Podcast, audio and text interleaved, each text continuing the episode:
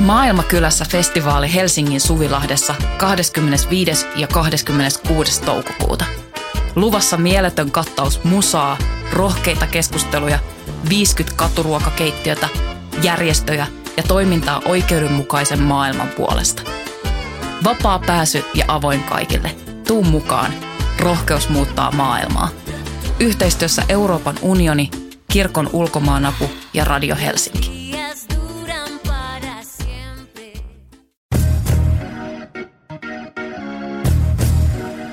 Jälkipelit, jalkapallon paras osuus. Podcast kaikille, jotka puhuvat paremmin kuin pelaavat.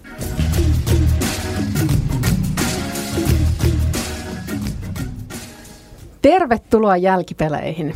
Jälkipelit on jalkapallopuheen harrastesarja, podcast vailla triviatiedon tuomaa painolastia. Minä olen Johanna Ruohanen ja kanssani jälkipeleissä tänäänkin paras ja ainoa podcast-toverini Kaisu Tervonen. Morjens. Sekä Voimalehden toimittaja, häiriköt päämajan taiteilija Jari Tamminen. Tervepä terve. Jari, kiitos kun pääsit tulemaan ja kerrotko ensin, että millainen on sinun suhteesi jalkapalloon? Ää, ilo on minun puolellani, hauska olla täällä ja ää, suhteeni jalkapalloon on ehkä hieman vaikeasti määriteltävissä, että, että tota, oikeastaan peli ei kiinnosta minua tipan vertaa. Sen ei enempää, vaikeaa. Sen enempää pelaajana kuin seuraajanakaan, mutta sitten mua kiinnostaa hirveän paljon kaikenlaiset niin kuin jalkapallon liittyvät asiat ja ilmiöt ja tapahtumat ja se, miten ihmiset käyttäytyvät ja mitä siinä, mitä siinä kaikkea tapahtuu ympärillä. Se on ihan tosi jänskää. Joo, no siitähän me täällä podcastissa puhutaan, niin tämä sopii vallan mainiosti.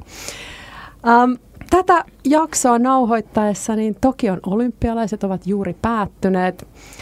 Kaisu, vähän tämänkin päivän aihetta liipaten, niin tuliko katsottua jalkapalloa olympialaisissa? No jonkun verran joo. Naisten pelejä loppuvaiheessa. Olisin toivonut Ruotsin voittavan, mutta toisin kävi. Kanada vei. Mm. Kanada vei kultaa. Joo, mähän siis ihan tilasin jopa maksukanavan, että mä voisin katsoa niitä pelejä, mutta tota, se pelirytmi oli sellainen, että niitä tuli kuusi peliä päivässä kolmen päivän välein, niin myönnän, että ihan kaikkia sitten en, en saanut katsottua.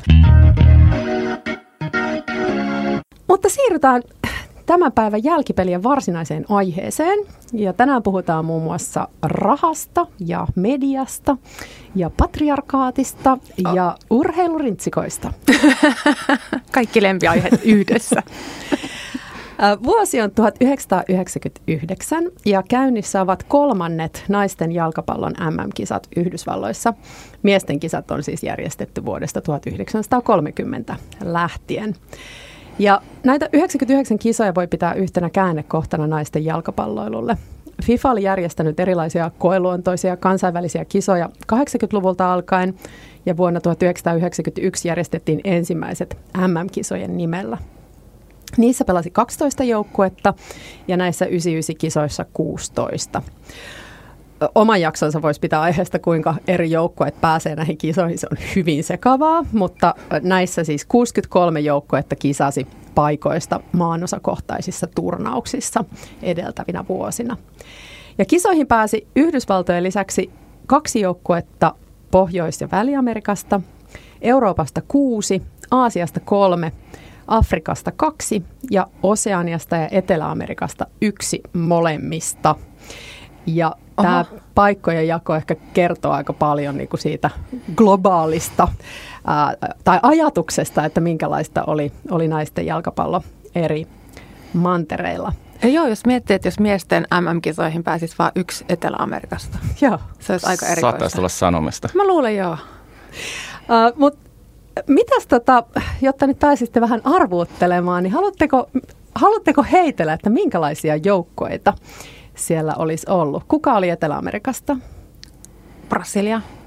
No, mäkin olisin ehkä arvannut Brasilian ja sitten seuraavaksi mä arvaan Argentiina, mutta sitten se on kuitenkin jotain ihan muuta. Ei, se oli Brasilia. Se okay. oli ihan, ihan ekalla oikein. Um, Euroopasta pääsi tosi paljon Pohjoismaita, Tanska, Ruotsi, Norja, Saksa, Italia, Venäjä. Ei ehkä mitään niin kuin hirveän suuria yllätyksiä siinä. Mutta Aasiasta pääsi kolme. Siellä, siellä oli itselleni yksi iso yllättäjä. Ketkä olisi ollut kolme Aasian maata? Japani, Japani ja joku Etelä-Korea mm, voisi olla aika helppoja kyllä, arvauksia. Kyllä. Mikä voisi olla se ylläri? Mm, ei. Mitä siellä Aasiassa nyt onkaan? Ota kartta esiin. Niin. Mä sanon, että Kiina. Kiina ja Japani oli oikein. Ne oli ne, ne, oli ne niin kuin Etelä-Korean mäkin kyllä. Mutta mm. sitten se yllättäjä oli, meni sinänsä aika lähelle se Etelä-Korea. Se oli nimittäin Pohjois-Korea. Aa, tietenkin. Joo, ja, ja itse asiassa siis nyt kun mä tätä lueskelin, niin Pohjois-Korea on ihan niin kuin mainiosti menestynyt naisten futiksessa.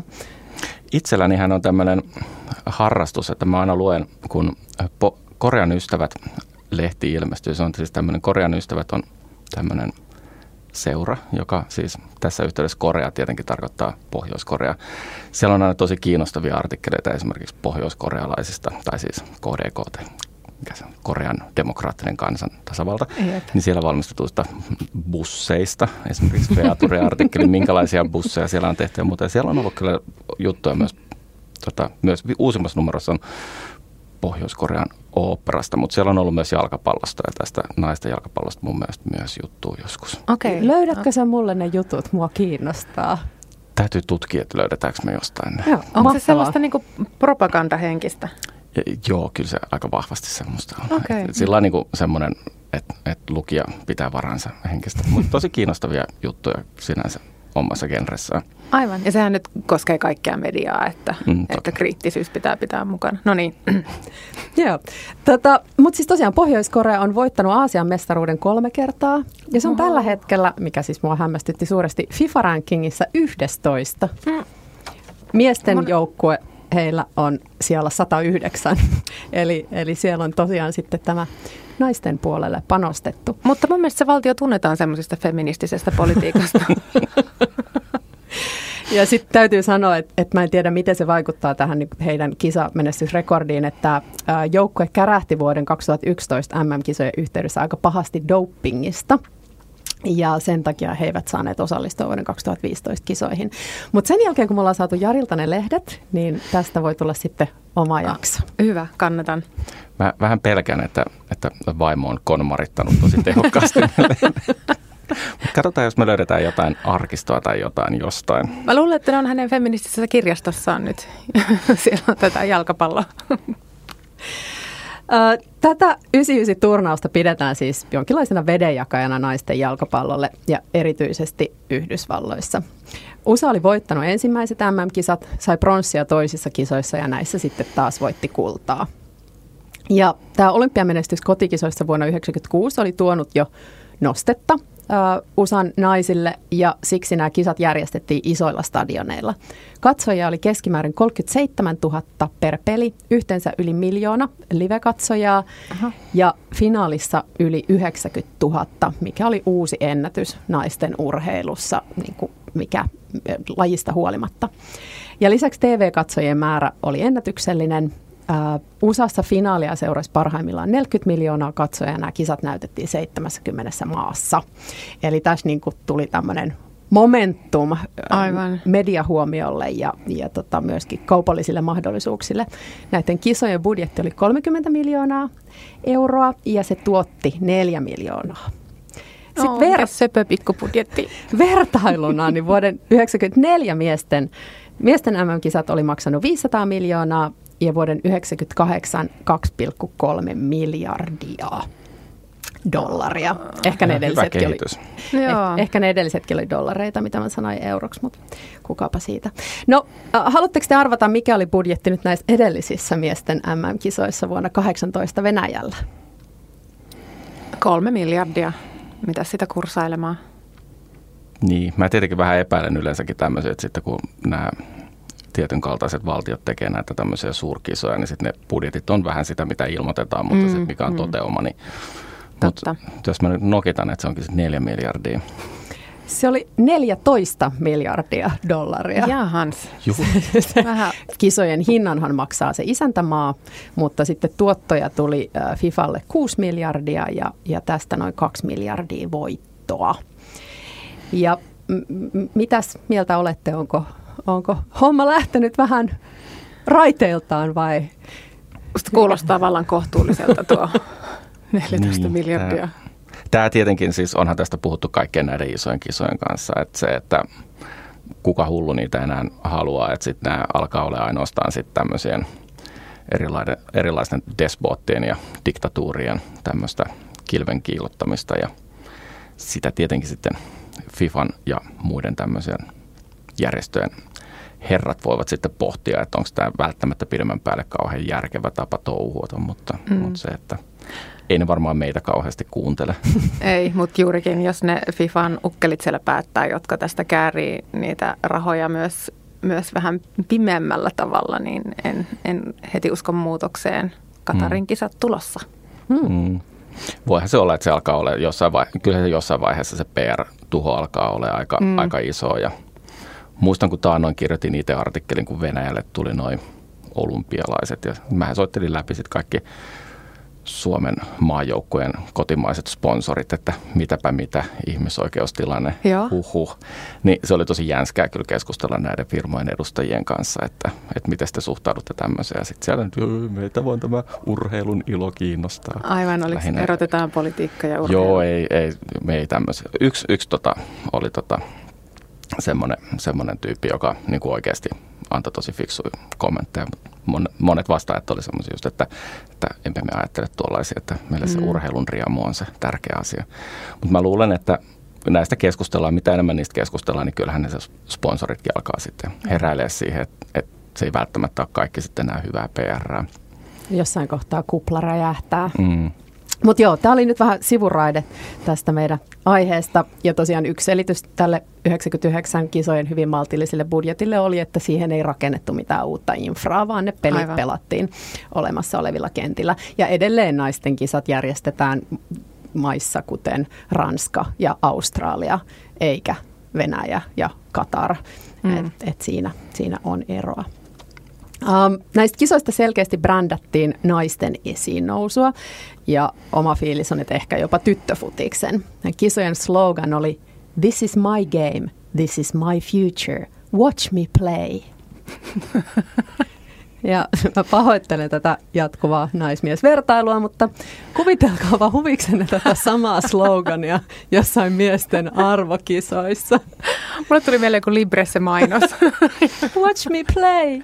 niin, tämä on tosi ihanaa, kun sellaiset kuitenkin niin kuin urheiluvälineitä usein mainostetaan hyvin militaristisellakin semmoisella niin aggressiivisen hyökkäävällä sanastolla ja sehän on mm. semmoista niin kuin välillä siis niin kuin joku lenkkarimainosta tai joku tennismailla mainos voi olla lähes tulkoon, että myydäänkö, myydäänkö kivääriä vai tennismailaa, jolla tuhotaan vastustaja. Kyllä. Siihen, siihen suhteutettuna toi kyllä Watch Me Play on aika ehkä sillä itse olisin jättänyt kirjoittamatta. Joo, ja lipunmyyntiin markkinoitiin erityisesti tytöille ja heidän isilleen. Ja nuorisofutaille järjestettiin treenileirejä, joissa nämä USAn maajoukkojen pelaajat nosti esiin kisoja. Avajaisissa esiintyivät NSYNC, Bewitched ja Billy. Wow, Joo. olisin mennyt. ja kisat siis voitti USA, joka voitti oma alkulohkonsa kaikki pelit maalierolla 13-1. Samoin Norja ja Kiina olivat omissa lohkoissaan ylivoimaisia, voittaen kaikki pelit. Ja Brasilia pelasi alkulohkossa Saksan kanssa tasan, mutta ei tehnyt poikkeusta tästä turnauksen aika suoraviivaisesta kuviossa, kuviosta, jossa jokaisen lohkon voittaja sitten eteni välieriin. Ja nämä alkulohkotulokset kertoo ehkä myös, että kisoissa oli mukana jonkin verran epätasaisia joukkueita.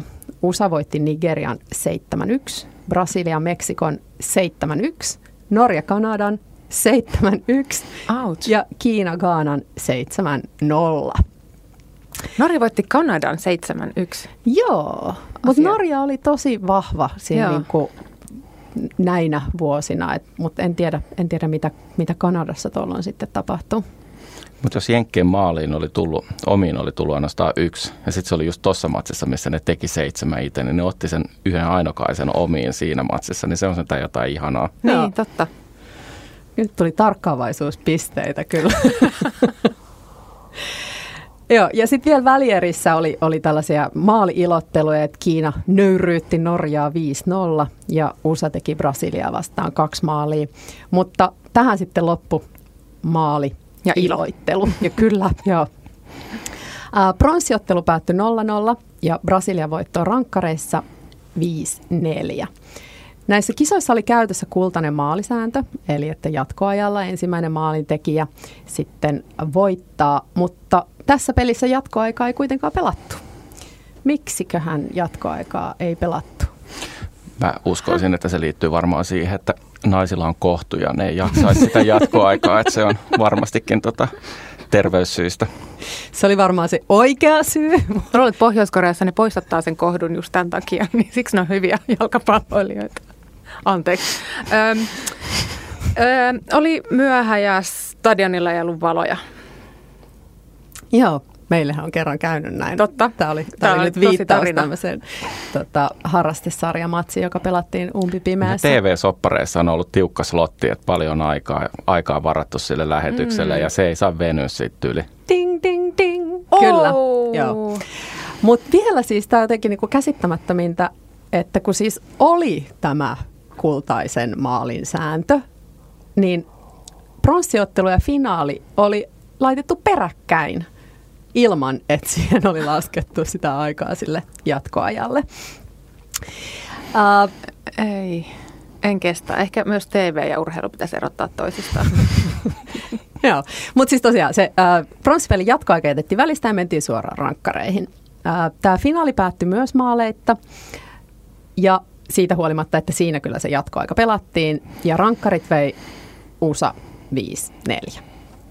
Uh, mä lupasin aluksi, että puhutaan urheilurintaliiveistä, niin ne tulee mukaan kertomukseen nyt. Yeah. Uh, USAn viimeinen rankkarivetäjä, Brandi Chastain, oli oikeajalkainen, mutta hän oli ennen kisoja treenannut vasurin vetoa, mikä yllätti Kiinan Gao Hongin ja pallo maalin vasempaan yläkulmaan. Chastain kaatui polvilleen tuulettamaan ja shock horror, riisui paitansa. No. Verkkokalvot ovat palaneet puhki. Tämä urheiluliivikuva oli muun muassa Sports Illustratedin, Timein ja monien muiden lehtien kannessa. Ja no, minkälaisia reaktioita te ajattelette, että tämä olisi herättänyt? Sydämen tykytystä ja paheksuntaa ja kauhua ja moraalista paniikkia. Kyllä. Kuvittelisin. Eli paskamyrsky. Joo, juuri, juuri näin. Eli, eli, eli t- tätä pidettiin mauttomana ja epäkunnioittavana ja epänaisellisena tietenkin tätä elettä. Sieltä olisi saattanut kohtukin jotenkin mä, näkyä. Mä saattaisin tässä kohdassa tietenkin niin tehdä sen niin pienen sivuaskelen, että nythän meillä just oli tuolla olympialaisissa beach volley hommelseissa. Keskusteltiin tosi paljon siitä, että kuinka pienet niiden biksujen pitää olla, että ne naiset saa tulla kentälle. Ja nyt sitten yhtäkkiä siellä jalkapallossa se on kauhu, koska mä veikkaan, että se, ne jumpparintsikat on ollut peittävämmät kuin ne tota, Kyllä, aivan totta. univormu. Mut Erittäin tämän, hyvä pointti. Tämä on taas tämmöistä niin jännittävää, että, sillä, että, niin kuin, että liikaa, liian vähän, mitä aivan. logiikka, there is none. Kyllä, sakkoja siitä, että on liian peittävät vaatteet, mm. paheksuntaa siitä, että voi ei, ei voi voittaa. Niinpä. Joo, ja no sitten siitä on tullut yksi tällainen niin kuin naisten urheilun ikoninen kuva. Uh, Google-haku Brandy Chastain Sports Bra tuottaa 450 000 Google-osumaa. Ja Washington Post otsikoi tässä pari vuotta sitten jutun vaatimattomasti uh, Brandy Chastain's Sports Bra Changed Women's Soccer History. Aika harvasta vaatekappaleesta voi varmaan noin kirjoittaa. että ne rintsikat muutti naisten urheilu. Mutta siis mietin, että, että kun puhutaan, että kisat oli käännekohta ja tavallaan se valtava mediahuomio, mitä se sai. Ja tähän mulle ei ole vastausta, mutta siis, että kuinka kohan paljon tämä kohu niin kuin yksinään sitten tuotti sitä. Aivan, aivan sitä hälyä ja noisea siinä niin kuin kisoille. Hmm. Mä tietenkin tämmöisenä niin kuin tiukan antikapitalistina ja, ja muutenkin markkinointiin kriittisesti suhtautuvana ihmisenä kuitenkin toivon, että hän on saanut jonkun diilin sen sen rintsikkavalmistajan kanssa ja on saanut vähän fyrkkaa siitä, koska tämähän on ollut suunnatonta mm. PR sille, mikä ikinä se onkaan ollut se valmistaja. Nykyaikana se olisi varmaan, en tiedä olisiko 99 ollut yhtä niin. Niin kuin valppaana valmistaja siitä rahaa takomaan, mutta varmaan nykyään ainakin. Joo, mielenkiintoista kyllä, niin siis ilmeisesti nämä, nämä liivit ei ole missään urheilumuseossa, vaan ne on tämän brändin oman kodin seinällä kehystettynä. Mä ajattelin, että pyykkikorissa tai jossain. Toki on jännä, että jos äh, rintaliivit on tavallaan ollut semmoinen joku feministisen äh, heräämisen symboli, että niitä poltellaan joskus 60-70-luvuilla, onko se totta sitten tai ei, niin nyt ne on taas, niin kuin, taas keskiössä. Mikä on seuraava rintaliivikeit? Niinpä. Joo, no sitten taas pronssiottelussa Brasilian viimeisen ratkaisevan rankkarin teki eräs Formiga, joka on rikkonut monenlaisia ennätyksiä. Formiga, joka on syntynyt vuonna 1978, on pelannut kaikissa naisten olympialaisissa, siis seitsemissä, ja myös seitsemissä MM-kisoissa. Kaikissa kisoissa vuodesta 1995 lähtien. Haluan vaan sanoa, että hän on mua nuorempi. Myös minua. ja 43-vuotiaana hän teki historiaa vanhimpana olympiafutajana. No. Mutta 16-vuotiaana aloitti ja 43-vuotiaaksi on pelannut, niin niin tota... Onko seuraavat skabat on sitten kuitenkin, eikö ne ole nyt sitten kolmen vuoden päästä, että nythän kun tämä Aivan. Tokio-hommeli lykkääntö vuodella, niin olisiko sitten Niin vieläkö vielä jaksaisi? Totta. Mm, toivotaan. No. Toivottavasti. Sanotaan, että hänellä on sen tyyppinen ennätys, mitä on hyvin vaikea rikkoa. Mm. Erityisesti miehillä, joilla on nämä ikärajasäännöt siellä olympialaisissa, mutta myös naisilla, niin pitää olla aika, aika aikasi aloittanut. Aivan totta. Jos nyt aloittaisin, niin ehtisinkö rikkoa? Jossain aiemmassa jaksossa me puhuttiin Englannin jalkapalloliiton asettamasta jalkapallokielosta naisille, joka kesti vuodesta 21 vuoteen 69. Ja tästä Formigan ennätyksestä kertoo jotain myöskin se, että hänen syntymävuonnaan jalkapallo oli Brasiliassa vielä naisilta kielletty. Snap. Älytöntä. Joo. Mitenköhän se on niin ylläpidetty tätä, että onko se sitten itse jossain Riassa käyneenä, niin siellä on kaikki uimarannat ja niiden laidat täynnä sellaisia pieniä kenttiä ja sitten siellä jengi pelaa, niin onko se sitten sillä, että jos mimmit on tullut, niin siellä on välittömästi joku Aivan. Mä luulen, että se on ehkä vaan niin kuin moraali, moraalipaheksuntaa, mutta siis tavallaan se pelikielto tarkoittaa sitä, että ei voi käyttää kunnollisia pelikenttiä. Mm. Esimerkiksi mm. ei voi järjestää virallisia pelejä. Aivan, kattojärjestöt eivät ole järjestämässä sarjoja eikä näin eteenpäin. Joo, mutta sinänsä jännä tosiaan se Brasilian äh, futiskielto peruttiin siis muistaakseni vuonna 79 ja vuonna 88 Brasilialla oli kuitenkin edustus näissä FIFAn järjestämissä ensimmäisissä kisoissa, että no aika ripeätä treenannut siinä sitten. Siellä on ehkä salaa pelattu jossain. Pimeitä pelejä. Aivan. Kyllä.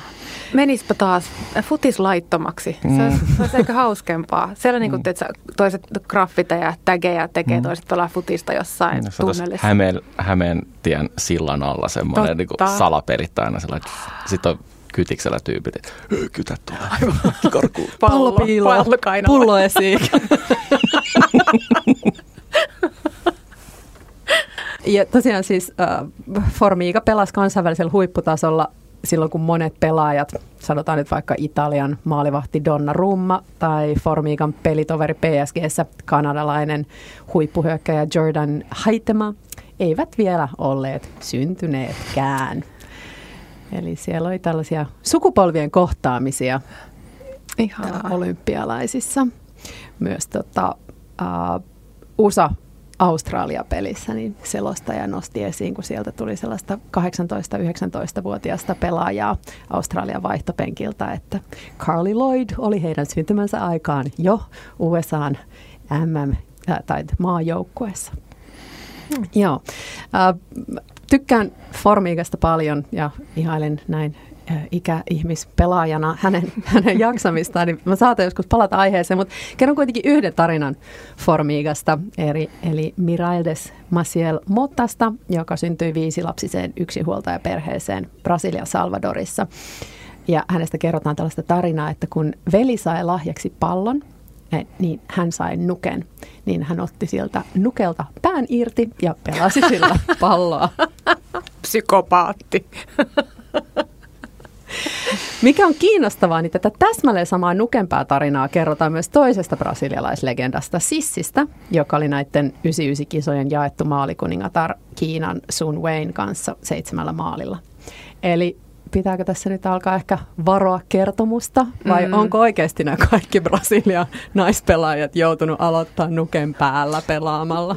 Ottaen huomioon, että miten niin kun, kun katsoo lasten leikkiä, miten niin sit se, että jos ei ole sitä oikeaa lelua, niin sitten se niin keksitään tai otetaan korvaava tuote, niin se että mun mielestä ei kuulosta mitenkään uskomattomalta toi, toi tarina ja sitten toisaalta myöskään se ei niin kuin, kuulosta siltä, että se ei voisi tapahtua monta kertaa, koska se, että itse olen kyllä nähnyt lasten potkivan ihan mitä tahansa asioita, jos ei ole palloa lähellä, niin sitten se, että, niin kuin, että miksi se nukenpää olisi ihan looginen pallero. Mm. Ja sitten toisaalta ottaen huomioon lasten taipumuksen rikkoa kaikki asiat, mm. niin tämä senkin pohjalta ihan uskottavaa kyllä. Mm. Ja ehkä tietysti myöskin niin kuin tämmöisen melko sanoisiko konservatiivisen niin kuin brasilialaisen sukupuolijaottelun, niin, niin ehkä se on ollut juuri näin, että omaa palloa mm. ei ole sitten tyttö saanut. Oltaisiko, oltaisiko me nyt sitten semmoisessa I want to believe vaiheessa, mutta sitten me niin kuin pidetään mielessä tämä tämmöinen niin kuin terve kriittisyys tätä tarinaa kohtaan. Aivan, mm. Toisaalta minusta tuntuu, että siihen tarinaan kuuluu varsinkin niin kuin ehkä tyypillisesti eteläamerikkalaisten tähtifutajien tarinaan usein kuuluu sellainen just yksinhuoltaja perheestä, monta lasta ja ei ollut pelivälineitä. Että vähän semmoinen vaikeuksista voittoon ja ryysyistä rikkauksiin, että siinä on ollut sekä mm. ehkä tämä plus se sukupuoli este. Kyllä. Yksi merkkipaalu näissä kisoissa oli myös, että kaikki tuomarit oli naisia ensimmäistä kertaa. Ja tuomaristossa nähtiin myös kisojen ainoa suomalaisosallistuja, Katriina Elovirta. Ja mun kysymykset on tänään hiukan tällaisia arvaus, arvaushommia, mutta milloin te arvaisitte, että nainen on ensi kertaa tuomaroinut ö, miesten ö, virallisissa FIFA-peleissä tai Ai, miesten näin. MM-kisoissa? Siis oliko se nyt ihan tässä, olisiko se ollut nämä, vasta nämä EM-kisat? Mulla lähinnä monokkeli putosi silmältä, että onko nainen oikeasti ollut tuomarina miesten. Mä seurasin sitä keskustelua, niin että, että sentään nainen niin on kommentaattorina, niin sekin oli jo aika sellainen kauhun paikka. Mä vaan kuuntelen vastausta innostuneena. Onko todella näin käynyt? Mä luulen, että se oli tänä kesänä. Mm. Ei ole käynyt. Aa, no niin joo. Ja sä voit siis sanoa, että FIFA on niin UEFA, no mutta joo. Joo, no siis äh, tänä vuonna ranskalainen Stefani Frappard tuomaroi ensimmäistä kertaa miesten MM-karsintaottelua. Okay, okay. Joo. Ja viime talvena nähtiin ensimmäinen mestareiden liigan naistuomari. Mutta esimerkiksi Englannin valioliigaa ei ole vielä tähän päivään mennessä naistuomari puhaltanut avustavia niin kun, naistuomareita tuomareita. Et, et voi olla, että siellä on ollut jotain niin kuin linja, linjatuomareita tai varhuoneessa tarkoilla silmillään katsomassa. Niillä on ne pienet sormet, joilla voi naputella sitten päätettä. Joo, mutta tosiaan pää, päätuomarin roolissa, niin tämä lasikatto on vielä rikkomatta. Aha. Nyt sinne sitten keppejä ja kiviä sinne niille naistuomareille, että kattoa rikkomaan. Mm. Aivan. Niin jotenkin ajattelin, että keppi, keppiä tulee varmaan niin kuin pyytämättäkin. Joo, se on totta. Mennään vielä podcastin viimeiseen osioon, eli yleisökysymykseen. Hei mainiot jälkipelien tyypit. Kaverin FP-sivulla oli keskustelua pelipaidoista. Pestäänkö niitä vai heittävätkö ammattilaiset ne pelin jälkeen roskiin? Vaihdetaanko hikistynyt paita freesiin puoliajalla? Mitä järkeä niitä on vaihtaa pelin jälkeen toisten pelaajien kanssa? Kauhea kasa jotain hikisiä paitoja sitten nurkissa. Älä. Niin. Tosi hyvä kysymys. Eli mitä järkeä? No ei juuri mitään. Niin, sitten tietenkin kyllähän niin kuin se, että nehän kannattaa heittää sinne yleisöön, koska sitten sille yleisö, yleisötyypille, kuka saa sen paidan, niin sehän on tietenkin kultaa arvokkaampi varmaan todennäköisesti. Kyllä. Tai sitten se on ainakin tosi arvokas, kun se laitetaan eBayhin. Mm. Ja sitten miettii jotain messiä, jonka kanssa kaikki haluaa sen paidan vaihtaa, että mm. paljonko sille on niinku kertynyt, mitä se niillä tekee? Onko se mm. vuokrannut Barcelonasta tai vuokraako se nyt Pariisista jonkun kämpän hikisille paidoille? Niin, se varmaan niitä salaa laittaa jonnekin huutonettiin tai mm. johonkin. Fanit käy raidaamassa mm. messiroskiksi ja mm. Paitojen toivossa. Jos se pistää oman nimmarin niihin sitten vielä, että oli niinku messille mm. vaihdettu jonkun vähäpätöisemmän pelaajan paita, Totta. niin sen arvohan nousee heti siellä huutokaupassa. Olisi kyllä aika tyly niin kuin mennä vastustajan joukkojen paitoja sinne niin kuin kaiken kaikkiaan. Että nyt tällä on arvoa. Joo, no siis totta kai se nyt liittyy tämmöiseen niin kuin mestarikulttimeininkiin mm. varmasti, että et halutaan vaihtaa niitä paitoja joku Peleen paita on käsittääkseni myyty jollain kolmella sadalla tuhannella, että, että kyllä niitä sitten varmaan niin kannattaa mennä sitä messin paitaa niin pyytämään Totta, pelin joo. jälkeen. Kyllä. Ja itse asiassa mä kiinnitin siinä olympia, naisten olympiafinaalissa huomiota siihen, että naisten paidoissa ei ollut sitä niin pelin nimeä Aha. kirjautuna, niin kuin miesten tällaisissa mm. isoimmissa arvokisoissa, niin Aivan. niin siinä lukee, että mikä peli se on. Niin naisten paidassa ei lukenut, mistä mä päättelin, että ne paidat pestään. Ja varmaan ne naiset itse pesee sen pelin jälkeen, laittaa seuraavaan peliin taas päälle. Siellä on ehkä valmiina niin pukuhuoneissa semmoinen pyykkikone, kuivuri, että siinä saman tien vaan matsin jälkeen. Sinne. Megan, sun vuoro. Pistä voisiko kone olla, päälle. Voisiko se olla sellainen kilpailu, että jos ei pese? Nyt sillä niin vastustajia ärsyttäisi tosi paljon, jos olisi tosi juustonen paita. Se on kyllä se on mm. kyllä totta. Ja siis nehän niin kuin imee mun mielestä se materiaali jotenkin. Okei, voi olla, että heidän paitansa tehdään jotenkin laadukkaammasta materiaalista kuin harrastesarjan joukkueiden pelipaidat, mutta oma pelipaita niin kuin välittömästi imee kaikki hajut. Tämä nyt tiedoksi kaikille kuulijoille. Joo, mutta siis vastaus, vastaus varmaan tähän niin kuin ensimmäisen kysymykseen, että pestäänkö niitä, niin siis sanoisin, että ei näitä kyllä niitä korkeimman tason miesten paitoja kyllä en varmasti usko. pestää. Niitä en on usko. useampi kappale ja ehkä tosiaan vielä vaihdetaan peliaikanakin puhdas paita, jos, jos pääsee tulemaan hiki siinä ekalla niin. puoliskolla. Jos niin huonosti käy. Kyllä välillä kun katselee noita tähtihyökkäjiä, mitkä lonnii siellä maalin, vastustajan maalin lähettyvillä nippanappa pois paitsiosta ja sitten sillä juoksuaskelia saattaa tulla niin kuin semmoinen puoli kilometriä sen matsin aikana ehkä. Toki sitten siinä puolessa kilometrissä tekee kolme maalia. Mä en mitä pelejä sä katsot? Niin mä rupesin ekaksi sanoa, että sä oot käynyt katsoa harrastusarjan pelejä, mutta kolme maalia, niin ei kuulosta kyllä meidän. Välillä, välillä on näitä tullut vastaan näitä tämmöisiä. Sen mä mm. muistan kuuleeni siitä vanhasta Ronaldosta mm. sen uran loppupuolella, että jossain matsissa se olisi juossut silloin vähemmän niin kuin kilometrejä kuin vastustajan maalivahdilla. Mm. en tiedä, pitääkö paikkaa. No Ronaldo mulla oli mielessä kaikista eniten tässä kohdassa, Joo. siis juuri tämä vanhempi Kyllä. Ronaldo. Jep. Itse asiassa on pakko vielä yksi anekdootti siitä, mä mainitsin sen 88 Brasilian joukkueen, jotka lähti sinne Kiinaan sitten pelaamaan, niin tosiaan heillä ei tietenkään ollut mitään kamoja, niin he meni miesten vanhoissa kamoissa, että mitä oli sitten jäänyt yli. Et sen verran kuitenkin, että ne, niin ne järjesti sen joukkueen sinne Brasiliasta Kiinaan, mutta ei sitten paitoja pystynyt teettämään oikean niin. kokoisia vaikka.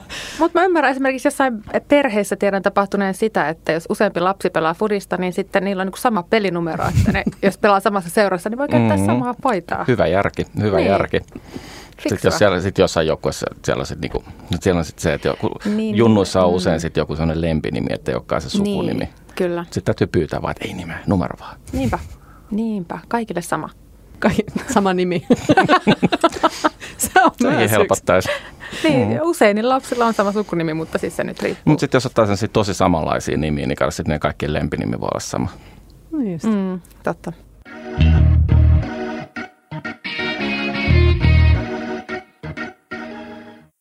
Hyvä.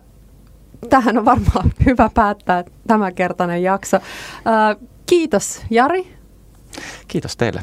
Kiitos Kaisu. Kiitos, kiitos. Uh, tämä oli siis Jälkipelit ja minä olin Johanna Ruohonen ja tähän loppuun piti kertoa, että meille, mitäs tästä?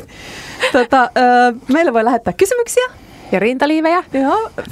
No Joo, kysymyksiä voi lähettää Facebookiin, rintaliivejä voi lähettää varmaan siihen osoitteeseen, jonka sitten saa, saa Kaisolta pyytämällä. Uh, mailiosoite on jalkipelit at gmail.com. Ja tilatkaa kanava. Sillä on ilmeisesti jotain niin kuin semmoista suosiollista merkitystä, niin painakaa semmoista tilausnappulaa sieltä, sieltä mistä ikinä tätä nyt kuuntelettekaan. Kiitos, moi! Moi moi! Kiitti, moi!